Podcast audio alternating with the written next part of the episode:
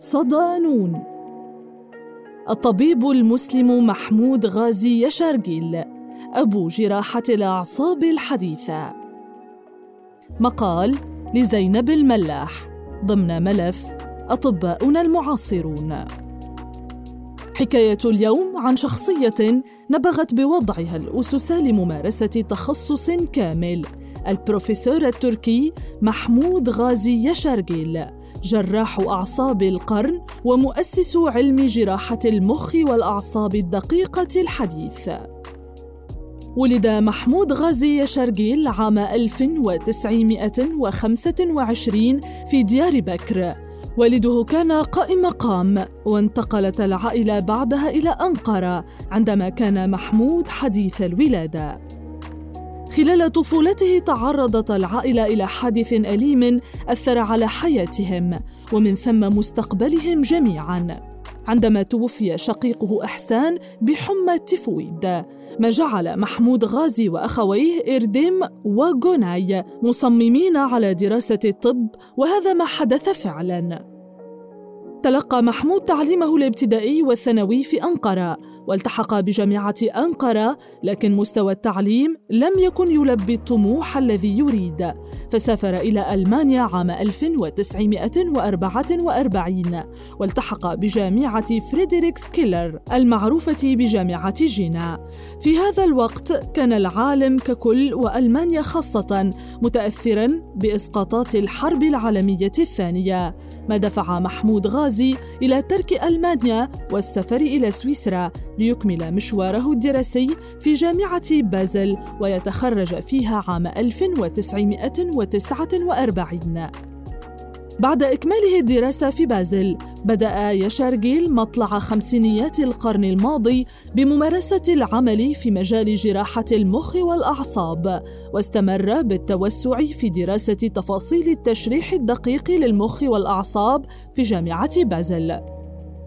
بعد مضي سنوات من الخبرة في مجاله الجراحي، انتقل يشرجيل إلى أمريكا عام 1965 ليحصل على تدريب أكثر احترافًا في الجراحة المجهرية للأوعية الدموية في بيرلينغتون. وبعد هذا التدريب الذي تلقاه بدأ يشرجيل بالعمل والدراسة على الشرايين الدماغية الوسطى للكلاب في نهاية عام 1966 الذي اعتبر فيما بعد ميلاد جراحة الأعصاب الدقيقة على يد محمود غازي يشرجيل صاحب ذلك سفره إلى جميع أنحاء الولايات المتحدة الأمريكية لتنظيم اجتماعات للكشف عن تقنياته الجديدة في الجراحة المجهرية وإقامة ورشات تدريبية للجراحين. عام 1967 عاد يشرجل إلى سويسرا ليبدأ رحلته في تأسيس المنهجية الجراحية الدقيقة للمخ والأعصاب.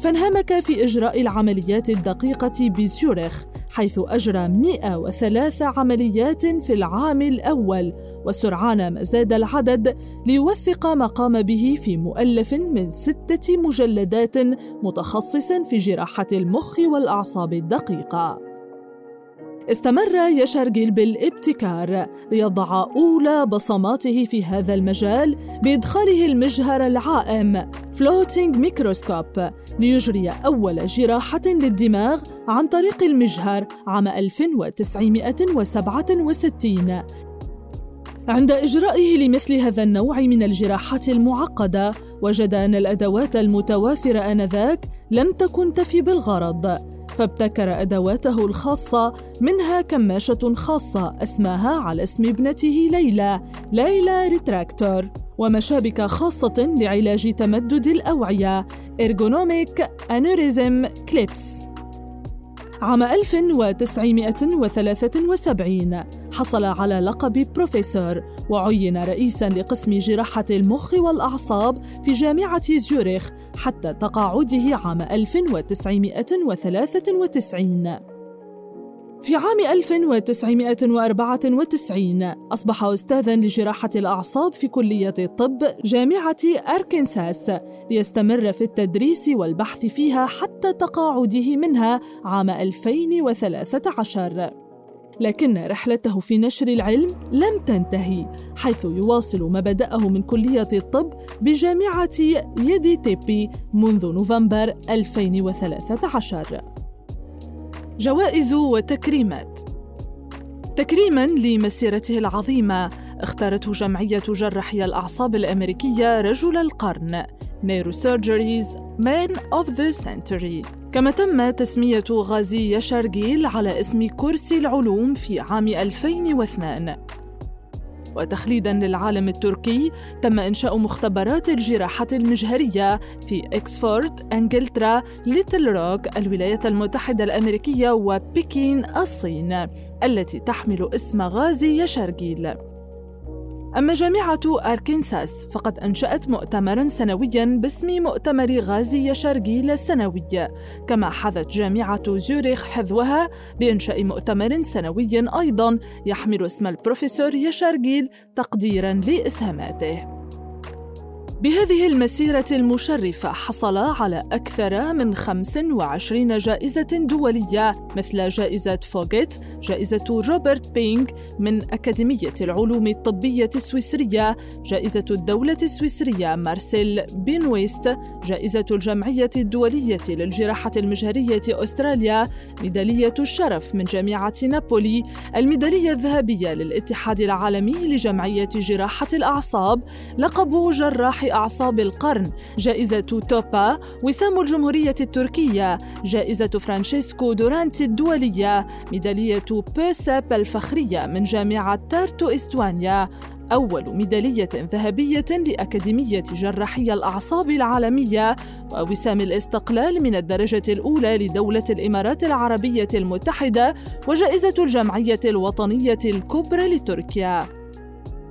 بالإضافة إلى حصوله على الدكتوراه الفخرية من العديد من الجامعات مثل جامعة أنقرة وجامعة إسطنبول جراح باشا وجامعة ليما في بيرو وجامعة هاجيتيبي وجامعة إزمير بهذه المسيرة المشرقة لأكثر من نصف قرن من العطاء الذي لا ينضب، استطاع البروفيسور محمود غازي شرقيل أن يؤسس علم جراحة الأعصاب الحديث، مجرياً آلاف العمليات لمرضى كان الطب قبله يائساً من علاجهم، ناشراً خبراته التي اكتسبها من خلال ما يزيد على 340 بحثاً علمياً وتدريبه لأكثر من ثلاثة ألاف جراح من القارات الخمسة.